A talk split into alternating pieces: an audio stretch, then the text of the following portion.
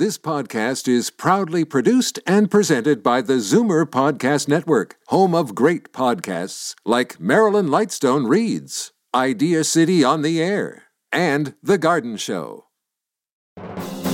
You're listening to the Zoomer Week in Review, brought to you by CARP, bringing you vital information to boost your health, your finances, and your rights. Find out more at carp.ca.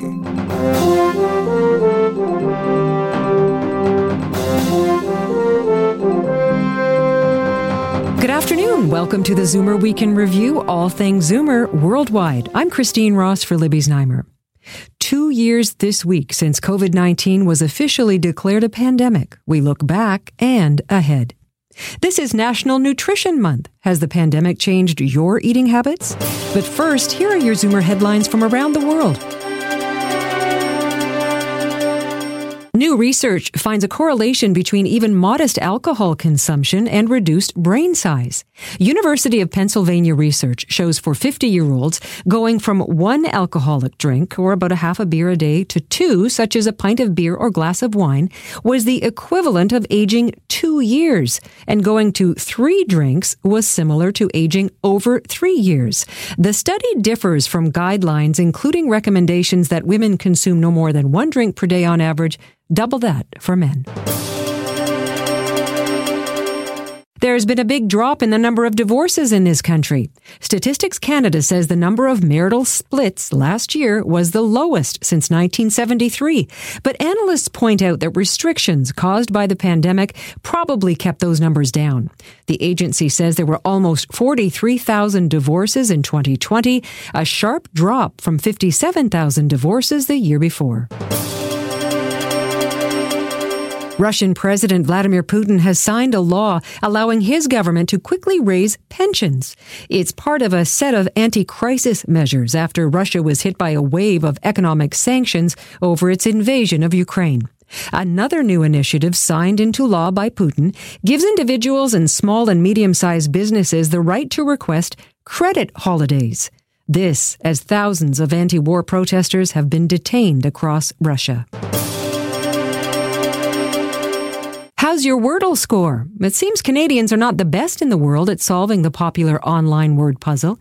We ranked 17th, beating the US in 18th spot. Sweden is ranked the best in the world with an average of 3.71 guesses per puzzle. But compared to the rest of the country, Toronto is ranked the best in the online word puzzle that's taken the internet by storm. We're slightly ahead of Vancouver. Yet in terms of cities globally, Toronto ranked 25th. Canadian research is showing the benefits of using therapy dogs in hospital emergency rooms. It's found to have a significant impact on decreasing pain, anxiety, and depression. The University of Saskatchewan study found improvements after just 10 minutes with the dogs. The first controlled trial of its kind was limited to one emergency department, so it's not clear if the results would apply in other places. I'm Christine Ross, and those are your Zoomer headlines from around the world.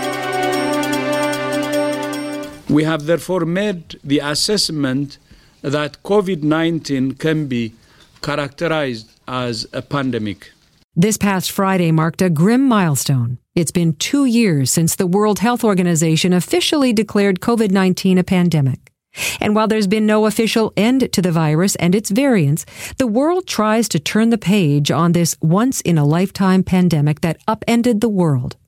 In the same week of the two year anniversary, the global COVID death toll surpassed 6 million.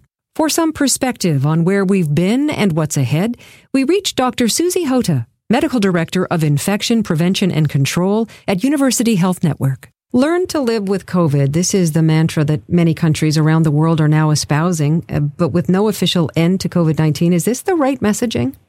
I mean, I think that the, the, the intention of the mes- message is right. We do have to learn to live with the with the pathogen itself. That said, I think um, it's very easy to take that and distort it a little bit and kind of make it into a message of we no longer need to care about COVID 19.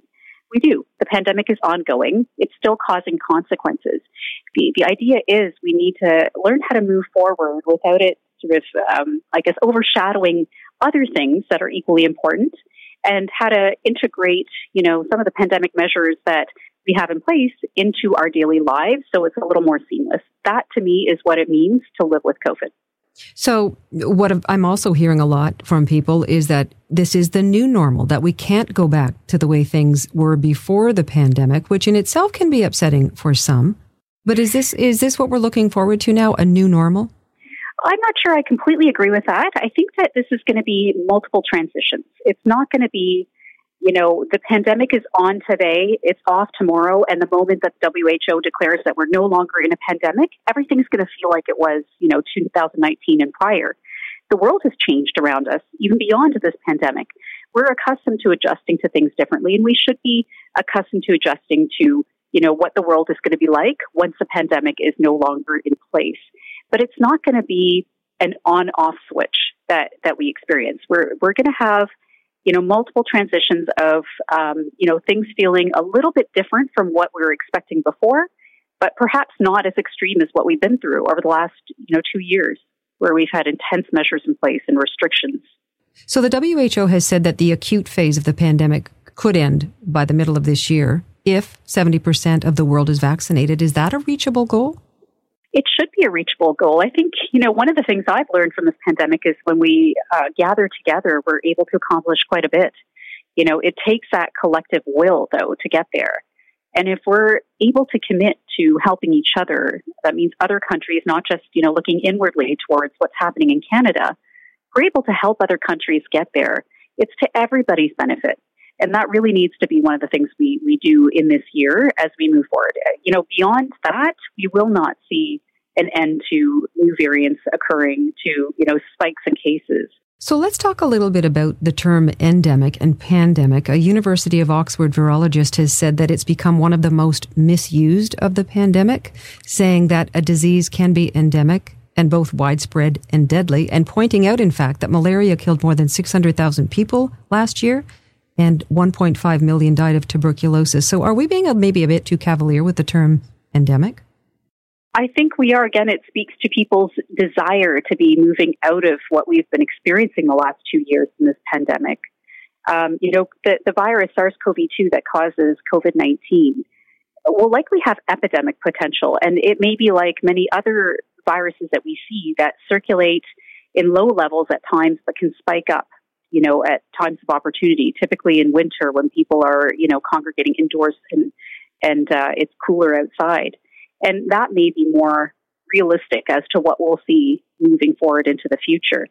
Uh, but simply calling something endemic or it's going to become endemic and using that as a way to dismiss what the impacts are going to be, I think is dangerous. You know, I think that's not the message we need to be getting out to people. We have to, and this is coming back to that related concept of learning to live with a virus. We do have to learn how to accept this into our lives as a reality, which may change things, but it's not going to be as disruptive as when you're in a full out pandemic. That's really what we need to be thinking about. Um, I want to ask you a little bit about this mistrust of healthcare officials that seem to be absent in the beginning when people were out at seven o'clock at night banging the pots and pans to the point that some were vilified. And in fact, in Toronto, healthcare workers had to have um, people walk them to and from work amid the, the convoy protests. How did this come to be? I think, again, it's a symptom of people's, um, you know, just complete fatigue and exhaustion through this pandemic.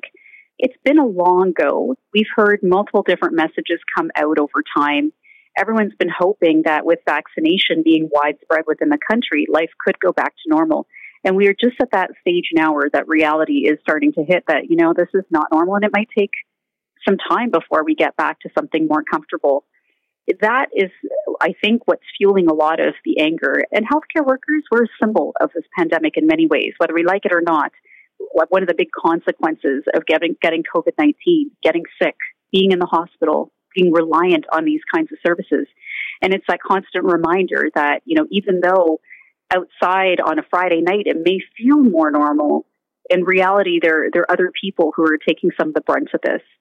Um, and so I think that it's it's easy for some individuals to kind of uh, turn the anger rather than feel you know compassion towards that, feel actually a bit resentful of that. Um, so there's that. And then there's a whole other aspect of it that I think is really interesting. And I think there was a brewing um, concern around vaccine hesitancy and mistrust. And with so much of the focus being on vaccinating and how important it is to get vaccines out there to try and help people and, and protect them from the severe consequences of COVID 19, it may have just awakened a lot more of that sentiment and allowed it to spread um, during a time of uncertainty when people were not really sure what to, to, to really believe and, um, and were feeling like they were inundated with a lot of new information. Generally speaking, what do we know now that will help us navigate the future? I think the focus and the attention on long term care is really helpful in uh, developing standards of care are important pieces of work, but more importantly, what we've learned is that working together as a system is really powerful. So having hospitals team up with long term care homes and helping them to navigate through some of these difficult times that they've never experienced before through outbreaks, through um, developing infection prevention and control programs that are robust and will protect you from getting into large scale outbreaks. It's been an incredibly positive experience on both sides. And we've learned about what, you know, the issues are in long term care that are important for us in acute care, you know, because we share patients and people go from acute care to long term care. So these are the kinds of things working as a system and not sort of in our silos. Uh, I think that's been a huge learning. Um, the other part of it is making sure that we have enough capacity throughout the healthcare system to deal with what's coming and, and what we actually have even now. We've known our population's been aging, um, but on top of it, we've got new care needs. Um, and I, I do think that this has shone a light on that. Dr. Susy Hota, thank you so much for this. You're welcome. That was Dr. Susy Hota, Medical Director of Infection Prevention and Control at University Health Network. I'm Christine Ross, and this is the Zoomer Week in Review. Coming up, National Nutrition Month. You're listening to the Zoomer Week in Review, brought to you by CARP, where you can meet like minded people fighting for a new vision of aging. Find out more at carp.ca.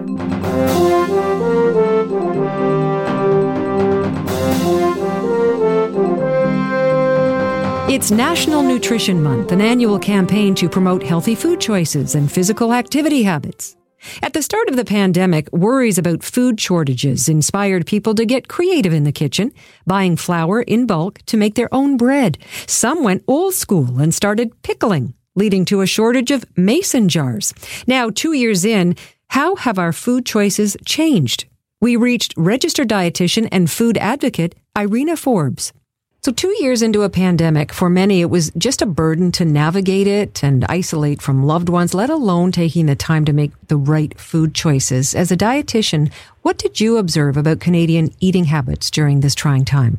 Well, I think that my, my experience has definitely been that when we're under stress, depending upon how that stress coping strategy, if food was a part of that stress coping strategy, we definitely saw uh, an increase in that stress coping strategy if you had a tendency to maybe eat a little bit more, or if you had a tendency to maybe eat a little bit less, both were experiences that happened, although I think more of the research has suggested snacking was more common as an experience, but we've seen sort of a little bit of all of the above in people's experience there's definitely been uh, more of a move to cook from home. The focus on food throughout the pandemic has been really beautiful to see, and it's something that I'm I'm really loving seeing um, as a dietitian and somebody who loves food.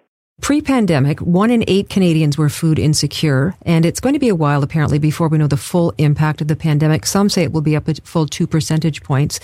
Now, of course, inflation has gone up. So, what yeah. is the advice for people who are, are facing these challenges? it's going to be really tough. I think some of the advice is looking to dietitians to see what your options are. It's also looking to what can you do within the constraints that you have.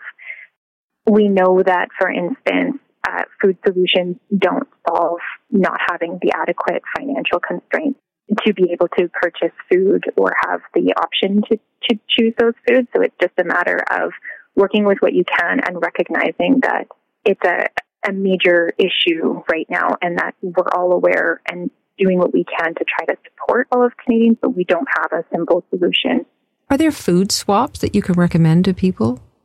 To be able to save money, you can definitely look at going more plant based you can look at some of the beans, some dried foods, definitely looking at if you're trying to manage blood sugar control, you can look at adjusting your carb counting rather than trying to add a lot more vegetables.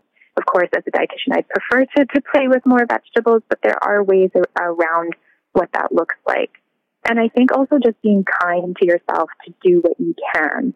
I think that's really the biggest piece that, that we know that nourishing ourselves is a challenge. And so how can we do just a little bit more than what is possible no matter where we are? And, and yes, budgeting is important and choosing some, some lower cost items can help, but that's not going to solve the financial issue of just not having enough income to, to purchase food. You work in hospitals as well. You're a food advocate. You see people with various ailments. What would you say are your top tips for healthy eating when it comes to food as we age? The difference between uh, the hospital as well as prevention outside of the hospital is, is the approach tends to be very different. So we're always looking at quality of life and what how to tailor each person's experience to where they are in their life at that point. So in prevention, you're going to be looking at do you have any uh, chronic diseases? How are what are the recommendations to be able to support some of those diseases, such as getting half your plate fruits and vegetables is a really big one. There's lots of people who aren't eating vegetables on a daily basis, and so even just getting starting with getting one in and then trying to get to half of what you eat being vegetables is a really great way to start when you're at home. And then um, in the hospital setting, we're actually looking at sort of the flip side of that. We're just wanting people to get enough. Normally, there's an acute issue. Your body's working really hard to try to recover. So we're actually wanting to recommend that people just eat whatever they feel they can because there's something else going on. And so it's almost completely different recommendations depending upon what's going on, which shows how complicated food can be sometimes. I have friends who are overwhelmed by preparing food, let alone, you know, getting healthy food on the table. They just find it a chore. So when do people know when it's time that they need to bring a registered dietitian into their lives to help them figure it all out? I would say that if you have any questions around food and you're just feeling stuck, working with a dietitian can be a really beautiful process. You know, I, I know that I personally really love working with clients and being able to see them grow and feel confident in whatever it is that looks like and making something manageable. Sometimes you just don't know where to start and not knowing where to start is okay. That's what a dietitian can help help you start with so that you can look at what is the constraints that you're working with and what is a, a small step that you can make to make it fit into your overall life. Irena Forbes, thank you for this. You're very welcome. That was registered dietitian and food advocate Irena Forbes. And that brings us to the end of this week's edition of the Zoomer Week in Review. I'm Christine Ross for Libby's Znaimer. Thanks for joining me today. Be sure to come back next week to stay up to date with all things Zoomer worldwide. Zoomer Week in Review is produced by Zeev Huddy, Christine Ross, and Paul Thomas. Technical producer, Justin Eacock. Executive producer, Moses Znaimer. This podcast is proudly produced and presented by the Zoomer Podcast Network, home of great podcasts like Marilyn Lightstone Reads, Idea City on the Air, and The Garden Show.